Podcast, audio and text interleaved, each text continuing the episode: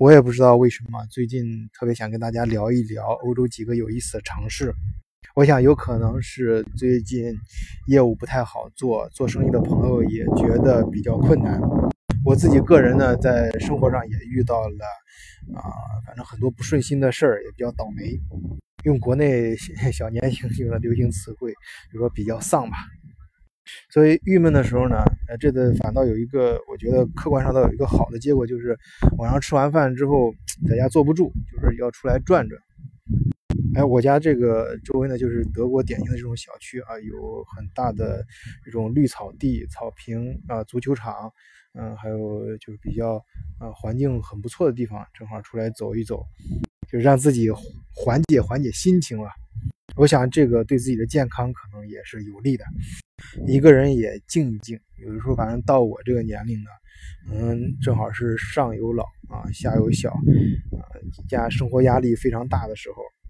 也是面临就是人生的机会和挑战，呃比较多的时候，你你因为有些朋友说嘛，他也跟我讲过，就是比我年龄大的说，你还没到年还没到压力最大的时候，告诉你五十多岁年龄才大，压力才大呢。其实我觉得这个，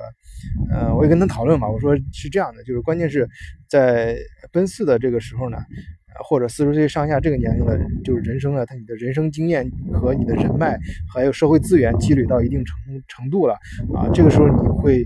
呃，首先是你觉得你。或者是在工作中的，比如说在工作中的，啊，这这些职职业经理人，或者是在做生意，都想换一种生活方式，呃，他有条件，就是我刚才说的，有那资源的、人脉什么各方面的，包括自己觉得自己的能力积累到一定程度，想去挑战一下新的人生，外部也会有很多东西自动找上你。如果你这个年龄比这个年龄再小一点，比如说二十多岁的时候，那可能你还没积累到一定时候；再大一点呢，五十岁或者是上下的时候，可能你的呃人生轨迹都比较稳定了。当然，我不不排除那种就是特别反常的啊，有的人那是呃大器晚成啊，特可能到年龄很大的时候，突然人生比较大的改变。我们不说那种呃比较。反常的、逆天的啊，就说这种正常的人生啊，在这个三十四十岁的时候，尤其是男男性，你的人生压力就来自于家庭的压力，呃，你个人外部的压力，以及你内部内心的这各种冲动所造成的这种反压力，我个人觉得应该是最大的时候。所以呢，这个啊这段时间啊，我每天吃完饭都。也坐不住，反正心里面比较乱，出来转一转，正好呢，我想也静下心来做做节目，啊，比较就是想一些比较稳定的东西，比方说去讲一讲，啊，站在我自己这个真实感觉的角度跟大家聊一聊，啊，觉得有意思的几个城市和和那些耐人寻味的地方。今天我想聊的第一个，本来我是想说汉堡的，我自己生活这几年最多的地方。但是不知道为什么，我就突然想说慕尼黑，这种感觉有点像我现在走在草坪上看这个天边的云，因为现在是德国十点，晚上十点啊，天才，比如说才进入进入，就是从亮到黑啊，最后那个阶段啊，天上的云呢，由最早的红色变成了深蓝色啊，现在深蓝色正在往呃黑色演进啊，这种时空的这种感觉啊。就是现在这种心情啊，就是我强迫自己静下来，就是看这种天，这种最最普通的东西啊，感受它的这种颜色的变化。就是你有时候真正沉下心来去观察大自然的颜色啊，当然这我我特别 反说的那种高大上，就是自己呃怎么说呢？我想就是这个时候去体会一些东西，就是真的是自己感觉看能不能从这些。这些大自然最基本的变化中，呃，能够能够感知一些东西。反正我就是在这个过程中，哎，我本来是想说汉堡的，然后我就特别想，现在我就临时改变主意，说一说慕尼黑。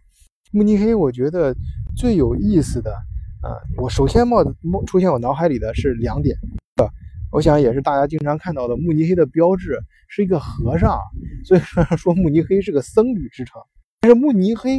呃。大家提到慕尼黑之后，最关注它的，或者它最有名的是什么呢？是啤酒。当然，你还可以说有足球啊，但是足球毕竟它相对啤酒来说，它还它还没有啤酒关注度那么广啊，生活那么密切啊。所以慕尼黑啤酒节呀啊，像这个东西，而它的城市图标是一个僧侣，号称僧侣之城啊，僧侣和酒啊，这个很吊诡。还有一个非常吊诡的呃地方，就是我自己稍微。啊，就是转一转啊，说一下我在德国可能别人不知道的，就是慕尼黑的这个城市啊，它是巴伐利亚的首都，而它的执政党和整个巴伐利亚的执政党正好是相反的，就是它的执政党是 SPD，就是社会民主党。呃，这个听过我节目的应该不陌生啊，这是德国呃比较呃就是最大的一个政党，就是以前啊，当然现在执政的是联盟党。就是默克尔所在的那个党，默克尔所在的党之所以叫联盟党，是由两个政党组成的，是一个是基督教民主联盟，就是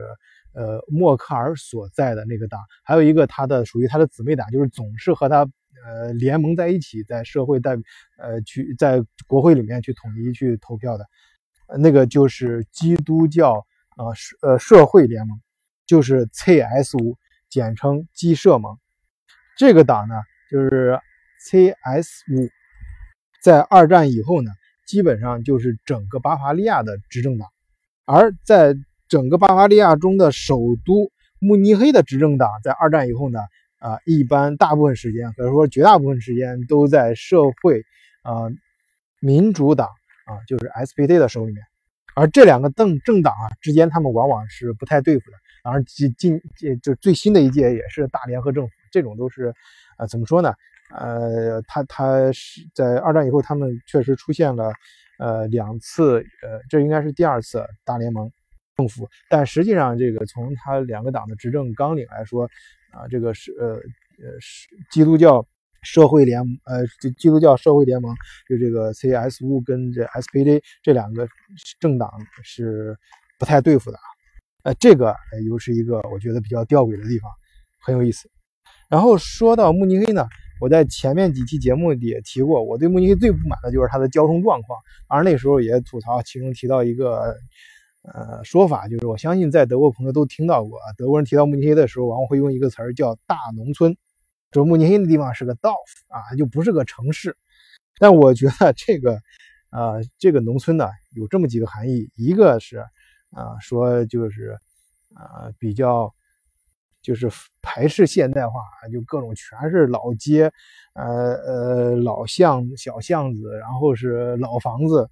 就是相对于其他几个城市，比方说相对于啊汉堡，相对于法兰克福啊，它的就是楼现代的楼宇就相对来说就那种高大的那种楼宇会少一少一些，当然慕尼黑的建筑也非常棒，但是。呃，就是你去慕尼黑的时候，你一去火车站出火车站，你确实感觉到它确实挺挺相对来说啊，呃比较脏乱差一点。但是我觉得这个是一个调侃性质，稍微带诙谐幽默的。但更多的这个农村呢，应该是指的是慕尼黑，它给人的感觉是一个比较啊甜蜜的乡间，传统的保守的这个意思，并不是说落后。比较土的那个感觉啊，慕尼黑它科技实力是很强，是是整个欧洲来说啊，它都是一个科呃科技非常密集，特别是现代化高科技企业，呃这创新的能力比较强盛的地方。所以这个指慕尼黑说它是一个大农村的，我觉得第二层呃应该是比较主。就是主流的一个概念呢，就是是对它的一个爱称，啊，应该是说它的文化，就这种拜恩州的文化，乃至整个德国的啊这种民族文化比表现比较啊突出的地方。第三块呢，我觉得就是指的啊它的建筑，就是我现在说的交通，老建筑比较多。当然，这个老建筑不是说那种。啊，土了吧唧那种老房子，它确实是那种很有艺术价值的这种老建筑，保存的非常好。我记得我以前在德国，呃，看一个看过一个纪录片啊，里面就是讲改造慕尼黑的火车站，它那个火车站很难改造，他说它的工程非常的难，它并不是说你要说盖一个火车站，以德国这个科技实力，你像柏林那个新的柏林火车站啊，被认为是呃近几十年科技含量最多、最集中的一个火车站啊，体现那那就是平地呃推推倒，就是重新平地而起建一个全新的火车站。大家去过柏林的话，看它那个正中心，就是离国会大楼不远的那个火车站啊，是确实建的科技感非常科技感非常强啊啊，它地下。地呃地地下三层啊，还地上三层，下面跑高铁，上面呃一层跑这种呃呃城市火车，呃 U 班 S 班跟这个呃短途火车，整个建筑无论是造型还是科技感都非常强。当然，那个火车站有一个非常吊诡和搞笑的地方，你如果是站在呃国会大楼，就是和它不是隔国会。呃呃，总理府和国会大楼中间隔了一条河嘛，你要站在河对岸啊，稍微远一点地方去看整个火车站的全貌的话，你会发现左右不对称。就是呃，你站在那个方位去看的话，你会发现右你的左左手方啊是很长的一条呃伸出去，然后右边呢呃会短一截，伸出去的会短一截。据说是因为右边修到那个地方的时候没钱了，所以它。就是觉得左右不对称啊，当然有些人牵强附会说啊，就是这种追求不对称的感觉造型。其实我觉得有点像，他就是修到那儿没钱了。你要正规的，你当你可以看它很明显的这种对称感的一个造型安排啊，它它就是修到那儿短一截儿，然后它的整个就是玻璃机身这种。但是慕尼黑火车站它去修的改造就不一样，它要考虑到什么？就是如何去把这个火车站改造，呃。和去修的时候能够保存好，就是周围的建筑，尤其是在地下。你火车站，你下面要一般，呃，它呃，就是对德国很多一些老的火车站，包括莱比锡，呃，那个火车站，呃，法兰克福火车站、斯图加特火车这几个大的，你都看，他们他们非常像，外外部看都是那种，呃，包括汉堡火车站也是，但是汉汉堡火车站算是这几个大火车站里面算是最小的一个，就是那种呃褐色的石头。大理石建造的，就像空间站一样那种感觉，呃，远处看像老式的那种呃城堡一样，就那种造型，反正感觉很不错。这德国就是很有特色，它这几个火车站都是这都是造型还都差不多。他们这种火车站修的时候，就要基本上就在地下，它的是就是乌办就是那个地铁，中国对中国叫地地铁，一般都是在火车站下面安排。然后他在下面施工的时候，他就要考虑什么呢？就火车站周围那些老建筑的地基。和你不要造成对老建筑不要造成什么影响，然后以及对呃考虑到以后的修缮和整个这个整个那一片区的老建筑，你知道这难度可就高多了。这个不像你就是说去平地建一个新的，大家可以想象啊，这个。而慕尼黑的老建筑，而且又特别是有文化价值的这种老建筑，为什么这么多呢？这就不得不提到。呃，慕尼黑历史上非常有意思的这样一个君王，确切说他是一个国王，就是路德维希一世。路德维希一世，我们从他名字上就很有意思。他的名字有意思在哪儿呢？有意思在他的爸爸是马克西里安一世，而他的儿子是马克西米利安二世。哎，他自己怎么叫？那一世应该是按照我们正常逻辑，你一世的儿子是二二世嘛，这连在一块儿嘛。那为什么一世和二世中间横插出来一个路德维希一世？其实原因是这样的，就是他父亲是马克西米利安一世，到他的时候呢，他的名字呢跟谁有关呢？跟他的教父有关啊，类似于我们现在说孩子出生认一个干爹一样啊。他的这个教父呢，就是我们中国人。喝酒非常熟悉的一个名字叫路易十六，他这个路德维希名字是他教父给他起的，所以说，哎，这哥们儿就呃叫呃路路德维希，跟他爸不一样，没有叫呃马克西米利安二世。而他在当政的时候呢，其实他的前期是非常开明的啊，在非常他个人本人文化修养非常高啊，也很希望喜欢这种呃文艺复兴的这些东西。呃，在他的时，呃，就是我们，嗯，到慕尼黑的朋友可以看有一条街啊，就叫路德维希那条街，呃，路德维希大街，它旁边那些建筑啊，很多一些建筑都是路德维希那个时候，呃，造的，呃，他当政的时候大致也就是十九世纪上半叶，就是比如说，呃，就我们再说下一个节点吧，就是他什么时候下台的？他下台的时候就是一八四八年，呃，德国这个呃欧欧洲欧洲革命，就是德意德国那个时候一八四八年那一年呢，在欧洲很多地方发生了革命啊，那一年呃就是呃对于整个欧洲来说是非常动荡的一年，就在那一年中间呢，呃。他他由于他后面就是执政到后面的时候，就就管人管的比较严啊，就是呃各种政策就非常的保守，就有点用我们的话来说就右的很厉害。这样的话就是在呃一八四八年整个欧洲革命这个气氛当中啊，就把他推下台了。当然那个应该说是呃比较就是说比较激烈，但并不是说非常血腥的革命。把推下台之后，他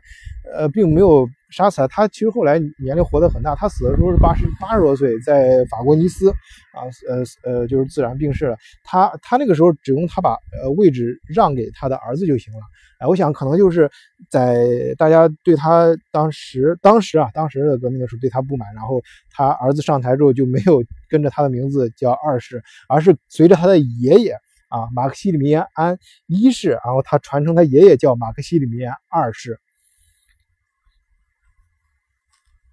但是呢，在呃路德维希一世当政的时候，整个呃在就是在拜恩州吧，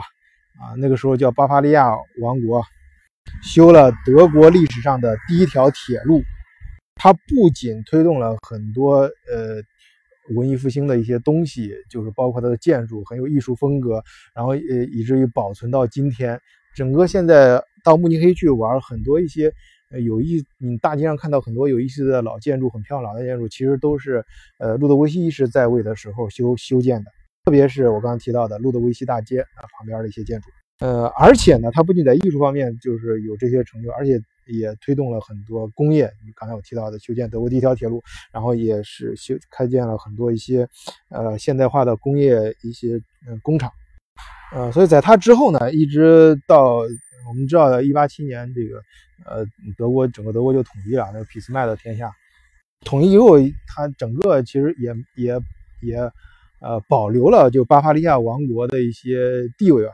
包括慕尼黑，它不是作为一个省的首都，而是作为一个王国的国都。哦，对了，还有我们说的，呃，慕尼黑啤酒节。啊，也是在路德维希一世的时候，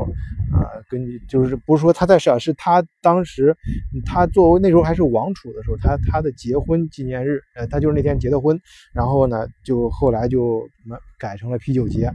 当然，啤酒节最本质的来源是因为它它叫 Oktoberfest 啊，在德语里面 October 就是说是。呃，十月啊，就是去收获的季节。我觉得类似于中国那个秋天的时候，经常会有一些什么啊大型的集会、庙会这种呃游游街这种活动一样啊。那你要去参加，我反正我是去过几次。慕尼黑 October Fest 就是十月庆祝，它实际上现在叫实际上就是呃啤酒节的意思。慕尼黑啤酒节的时候啊，也是大型的那种，他们游街的时候，你可以明显看到，好像就是每一跟中国每个村儿，然后扎一个花车，然后在那个路上走。当然了。旁边有敲锣打鼓吹号的，但我觉得本质上都是一个意思，应该是都是在秋天啊这个收获的季节。咱把它作为一个固定的啤酒节日，跟路德维希啊是非常有关系的。嗯，当然对于慕尼黑呢，我其实最想说的是，如果你去慕尼黑只能看一个景点的话，那么我推荐你去德意志博物馆。德意志博物馆它是在呃。多瑙河的一个支流啊，不知道忘了那个名字很绕口，叫什么？然后是在呃，就是流经慕尼黑的时候，它正好冲冲击形成一个岛，整个那个岛就从一九零三年开始建嘛。然后我记得很清楚是一九零三年，因为我专门去过，因为我那是呃，那是我有一次，反正是那那那个那个事儿是什么事儿嘛？就是我国内呃一常年合作的一个公司啊，他他是来慕尼黑参加展会。带了几个工程师过来，在慕尼黑玩一天，啊，那说是玩一天啊，其实就是展会的时候正好能凑出来呃半天的时间，呃，时间并没有那么充分，啊，他他说我就坚持带他们，我说其他地方你们都可以不去啊，因为咱们是做高科技企业嘛，我你一定要去看慕尼黑，呃，不是慕尼黑的呃这个呃科技德意志科技博物馆啊，就或者就叫德意志博物馆。它整个这个呃岛呢，就是这个非常大啊，就是整个岛就是一个博物馆。因为他们那时候还想说去看，比如说咱去看看那个宝马博物馆吧，什么那种车什么的。我说不用看那些，因为其他的那些你真的在电视上或者是一些网上图片有照的更好的，但是德意志博物馆太大了，你去了之后只有身临其境。